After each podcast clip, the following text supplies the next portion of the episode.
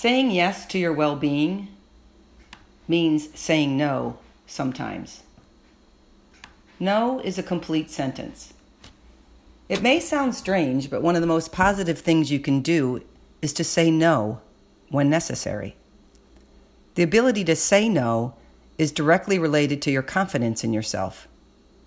If you say it, don't offer reasons and excuses. You don't need one. When you don't learn to say no, you get spread too thin trying to be all things to everyone. You have to make choices, and that means saying yes to some things and no to others. A sincere and honest no shows that you have the courage of your convictions and that you are committed to taking care of yourself too.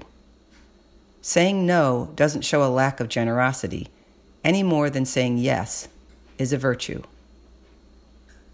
be willing to say no.